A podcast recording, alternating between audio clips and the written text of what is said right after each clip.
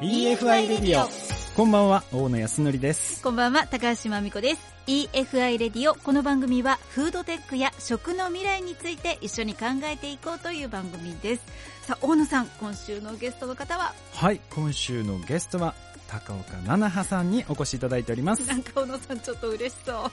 この後登場です。お楽しみに。EFI レディオでは改めまして今週のゲストです。高岡菜々葉さんです。よろしくお願いします。よろしくお願いします。高岡菜々葉です。もう大野さんの、ね、顔見れないですよ。お顔がねちょっとこういつもよりこうちょっとドキドキしちゃいますね。いやでもやってることはすごいことやってるんですよね。今あのライブコマースを結構本格的にね、やられてるですよね。はい、ライブコマースを、まあ、愛媛県内中心に、うん、昨年1年間だと年間で50回以上。50回、はいさせていただいてます。まずそのライブコマースってこうどんなものなのか、改めてお話しいただいていいですか？はい、まあ、ライブコマースっていうのは生配信と e コマースを掛け合わせたものになってまして、うん、その生配信がライブ、うん、で e コマースのコマースを取ってライブコマースっていう風な呼び名になってるんですけど、うん、まあ生配信で愛媛県の現地の生産者さんとか特産品とかを紹介して視聴者の方々はその場でコメントをしながら購入もできるっていうような形になっていて、まあ本当リアルタイムでお買い物ができるようなものになってます。そもそもそのライブコマースを始めたきっかけっていうのはどういったことか？はい。このライブコマース自体は株式会社クリエという愛媛県のベンチャー企業がメインで行っていて、そちらの番組に私が最初キャスティングされたのが始まりで、ただただこの演者として、あの呼ばれたのが最初でした。えそこからどうして自分もその事業をやろうと思ったんですか、そこからだんだんこう何回も回を重ねていくうちに私自身もすごくライブコマースに魅了されていてて、で、自分が持ってた、まあ、生配信をずっと6年間ぐらい毎日配信をしてたんですけど、そのスキルを。そうなんです。で、これ何役に立つんだろうと思いながらも続けてたものが、うんうん、このライブコマースですごく生きて、うん、で、私自身もすごく楽しいなっていうのと、続けさせてもらっているうちに、こう、いろんな裏方であったりとか、うん、まあ、その企画段階とか取材とかも一緒にさせていただけるようになって、うん、今に至ります。えー、でもすごいですね、はい、だからまだ始めて2年ぐらい？そうですね。2年くらいになります。いやでもあの多分ご覧になった方はもうわかると思うんですけどライブコマースって難しくないですか？いや、難しいですね。あの、リアルタイムで本当にコメントとかも来るので、これを読みながら、でもこうゲストの方に話を聞きながら、自分でこういろいろお伝えしながらで、多分同時に3個4個ぐらいのことを気にかけながらやらなきゃいけないっていうので。瞬発力っていうんですかね。うん、難しい。そこはどうやって鍛えてた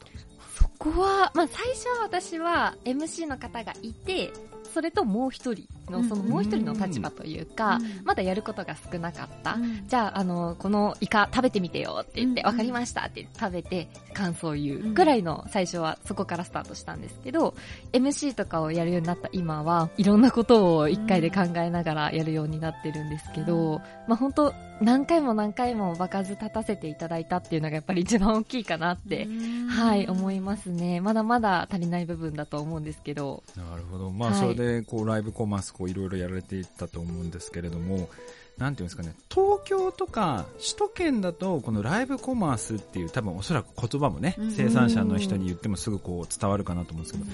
愛媛県でこのライブコマースをやっていくときっていうのは最初結構大変だったんじゃないかなと思うんですけど、そのあたり実際いかがだったんですか？はい、それは本当にその通りで、愛媛県っていう、まあ、いわゆる地方と呼ばれる場所であったりとか、うん、そこのさらに、まあ、第一次産業の生産者の方々っていうのはもちろんデジタル化とか、うん、まあ、急にそれこそ横文字でライブコマースやりましょうって急に言われても、なんぞやっていう、ね、コメントなんぞや、生配信なんぞやっていう、本当にもう混乱しちゃったりとか、やっぱり最初は壁があったりとかっていうところがあると思うんですけど、そこをうちの会社の社長から学んだところでもあるんですけど、やっぱりコミュニケーションをどんどん取っていって、あの、何回も何回もこうノックしていると、どこかでこう扉を開けてくれる時があって、で、そのライブコマース実際に出てもらって、その後、楽しかったってやっぱり言ってもらえるように、生産者さん自身が、こうなんか成功体験みたいなのを積んでもらえるように、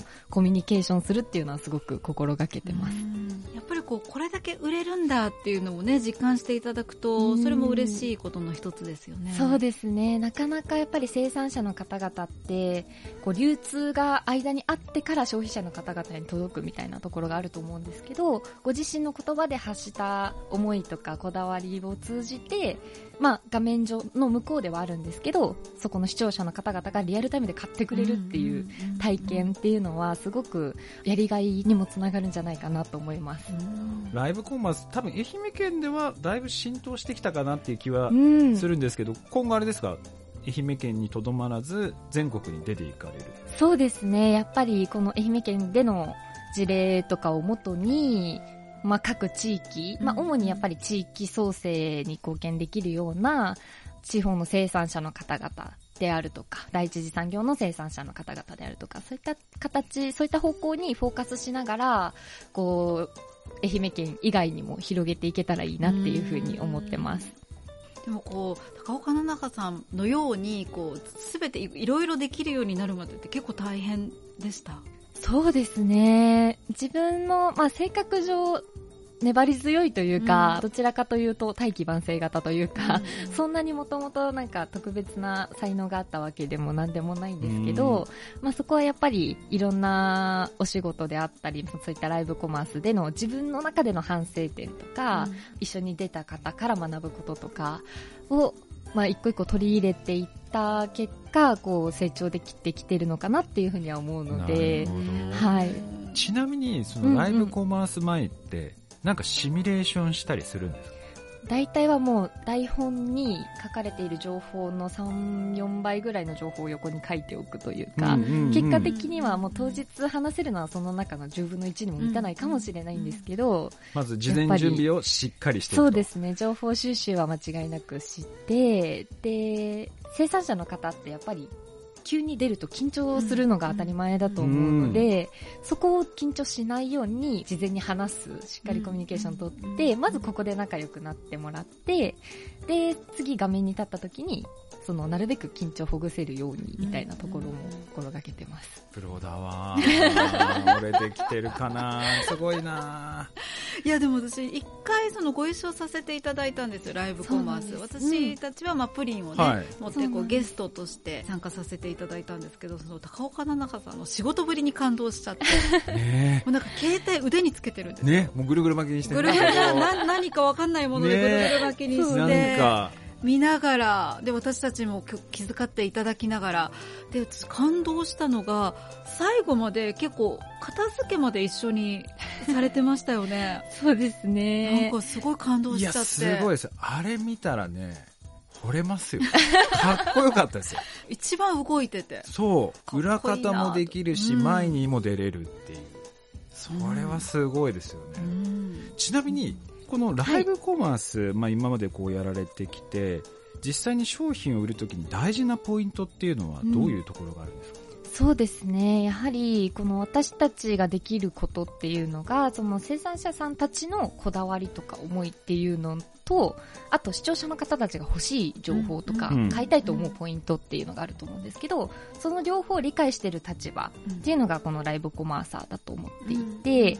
なので、生産者さんたちが伝えたいことをそのまま言っちゃうと、うまく伝わらなかったりとかすると思うんですけど、まあ、例えば、この養殖場の魚たちはね、こういう成分のこういうのが入ってて、これがこういう作用になって、魚がこう育つから美味しいんだよって急に言われると、あ、何にも覚えられない、なんかすごいんだってことしか届かないかもしれないんですけど、まあそこをこう間に入ることで、あ、もう我が子のように愛情を込めて育ててらっしゃるんですねってこう一言挟んであげることによって、なんかその方たちの思いとかこだわりとかが伝わりやすくなるみたいなところ。代弁するじゃないけど、ね、なんかよく詳しいことわかんないけど、うん、すごい大事に育ててたんだなっていうのが伝わりますよね。そうですね。視聴者の方にそういう情報をうまく伝わりやすいように、まあ、こちらも生産者の方への質問を投げるであったりとか、それを言い換えて伝えるであったりとか、なんかそういう部分をすごく大事にしてますね。まあ、翻訳というか通訳してあげるっていうところが一つのポイントで、はい、あとはあの、まあ、聞いてらっしゃる方がいろいろこう質問とかしてくるじゃないですか、うん。うん、そういうのもやっぱりすべて拾うと、まあ、多分時間もなくなっちゃうと思うんですけれども、ね、どういうふうにそれコントロールされてるんですか？そこは、まあ、やはり情報にも優先順位をあらかじめつけておいて、で、まあ、この情報はやはり伝えた方がいいかなっていうものに関することに関しては、まあ、比較的早めに拾ったりとか、多めに拾ったりとかっていうところで、あとは、その他に関しては、まあ、もう生産者の方に振ってみたりとか、バランスを見ながら拾ってる感じですね。なるほど。あとこの商品を見せる絵作りっていうんですかね。喋りも大事ですけどその映像をこう作っていくっていうのもすごく大事だと思うんですけどそれって買う人にとって面白い動画っていうのはどういうのをやると結構反応が良かったりするんですか？例えばまあライブ配信なので編集とかができない。カット編集ができない状態で起こるハプニングが結構ありまして、それが割とライブ感が私がやらせていただいてるデジタル愛媛ツアーという番組では一番盛り上がるところかなとえー、例えばこう言える範囲でどんなこうハプニングが。そうですね。先日もライブコマースやったんですけど、まあ、例えば私が青空クッキングしますって言って、うんうんうん、でこうスキレットにスープとお米を入れて雑炊を作ります、うんうんうん、でも火がめっちゃ弱くて全然グツグツなってないんですよ。全然グツグツなってないんですけどじゃあ卵入れますって卵ドバー入れるんですけど、まあ、料理が下手なんで配分がわからないと、うんうん、もう卵かけご飯みたいなのができてて、まあ、ハプニングですね。そうなんです。でも、ライブ配信の終了時間も迫ってると、あんまり待ってるわけにもいかないんで、うん、もう食べちゃいますみたいな、TKG やないかいみたいなのが、コメントでわーっとちょっと盛り上がるみたいな。なるほど。うん、なんかそんな感じのちょっとしたハプニングみたいなのは、すごく盛り上がるかなと。そうか、やり直しできないですよね。はい、そうですね。そこをうまく言い換えたり、こう面白くしたり、逆になんか面白ポイントにしちゃうみたいなところとかかなと思いますね。すごいですね。確かにね、カットもできなければ、はい、どっか他のところにこうはけるのもできないですからね、うん、ずっと中心にいてやっていかなきゃいけない、うん、そうなんです。えそんなこうライブコマース。今2年ぐらいこうやられていて、うん、今後このライブコマースっていうのは、まあ、愛媛県もそうですし、日本国内でこうどう進化していく、変わっていくとお考えですか、そうですね。日本国内だとやっぱり今本当に地方の生産者さんってすごく大変な状況だと思うので、まあそういった方たちへの新たな販路として今後もっと増えていったらその方たちの力になれるんじゃないかなっていうのもありますし、まあ以前は多分安いとか量が多いとかっていうのが買う指標だったのが、だんだんこうこだわりであったりとか、その安心性、安全性みたいなところとか、消費者側もそういった部分にフォーカスしがちになってきたりとか、っていう部分があるんじゃないかなと思いますし、まあそれに加えてこのデジタル化、情報社会化みたいなのがどんどん進んでると思うので、まあ今後ますますこういったライブコマースという技術を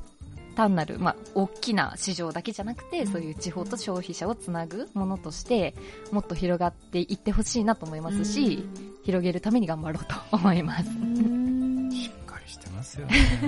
高岡さん、ちなみに今、年齢は？今21歳です。例えば高岡さんの10年後とか、はい、こんな風になってたいな、みたいな、こう、夢というか、野望というか、はい、そうですね、10年後とかは、最終的なビジョンがずっと昔から変わらないんですけど、うんはい、その影響力を持ちたいっていうふうに思っていて、で、まあその手法がこの、まあ芸能的な面から行くのか、うん、まあ、例えば起業家から行くのか、うん、どう行くのかはまだわからないところ、最終的にはやっぱりいろんな私が発信する情報とかを元にたくさんの人が動ってくれるような、うん、そんな影響力を何かしらの形で手に入れているといいなと思ってます。力を持ちたいと思ったのはなんかきっかけがそうであるんですすね。あの、小学校の時に、こう、難民支援とか環境保護みたいなところに関心を持ってから、テレビで女優さんが発展途上国にいてボランティアをしてるっていう番組を見て、あ、これになりたいっていうふうに思って、この人がやることによって、その情報がたくさんの人に届いてるんだっていうふうに思ったので、そういう立場になりたいと思ったのが最初で、はい。すごいちょっと楽しみですね、今後が楽しみですねちょっとこれからも高岡七波をね。注目ですね よろしくお願いします。は いということで今週のゲスト高岡七波さんでしたありがとうございましたありがとうございました。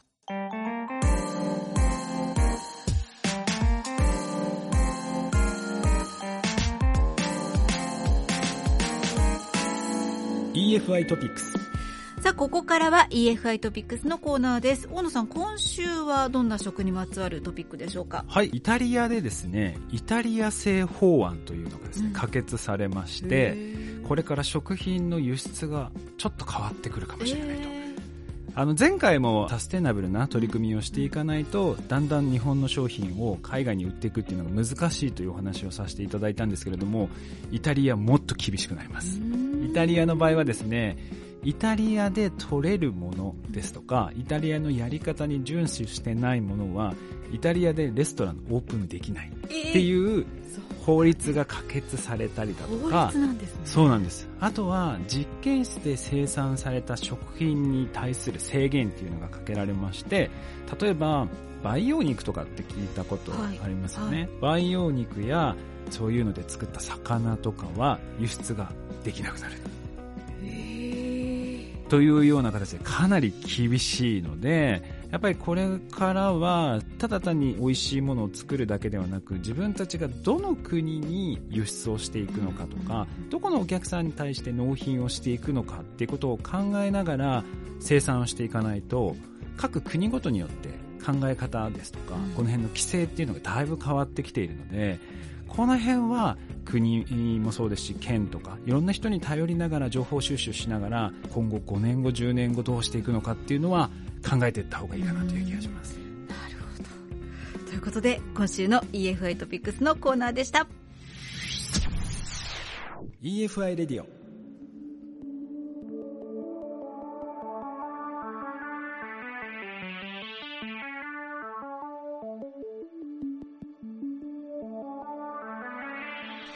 EFI レディオ今週もエンディングのお時間です。今週はね小野さん高岡七波さんいやお越しいただきまして。にすごいですよね。でこうライブコマースってあんまり日本では流行らないっていうふうに言われてたんですよね。うん。でなかなかやっぱりそこを遅れてたところを愛媛県からスタートさせてうん。こう徐々にこうムーブメントを作っていく、うん。で最近ではアナさんとかとコラボしてうん。そういうのをやられたりとかで企業も関心を持ち始めているので、今後のちょっと高岡さんの成長が非常に楽しみですしすね。愛媛県からこうねうん。生まれてくるそのライブコマース事業、今後話題になってくるんじゃないかなと思ってます。ねとにかく可愛かったですね。うん、可愛い本当に可愛いはい。ということで、これからのね、ライブコマースも大注目でございます。さて、えーこの EFI レディオ、ウェブ上で聞けますよ。EFI レディオで検索、FM 愛媛の番組ホームページ上で聞いてください。また、ポッドキャストも配信です。ぜひ聞いてくださいね。最新回は番組終了後にアップ予定となっております。ということで、今週もあっという間でしたが、そろそろお別れのお時間です。それでは皆さんまた来週 EFI レディオ大野康則でした高橋真美子でした。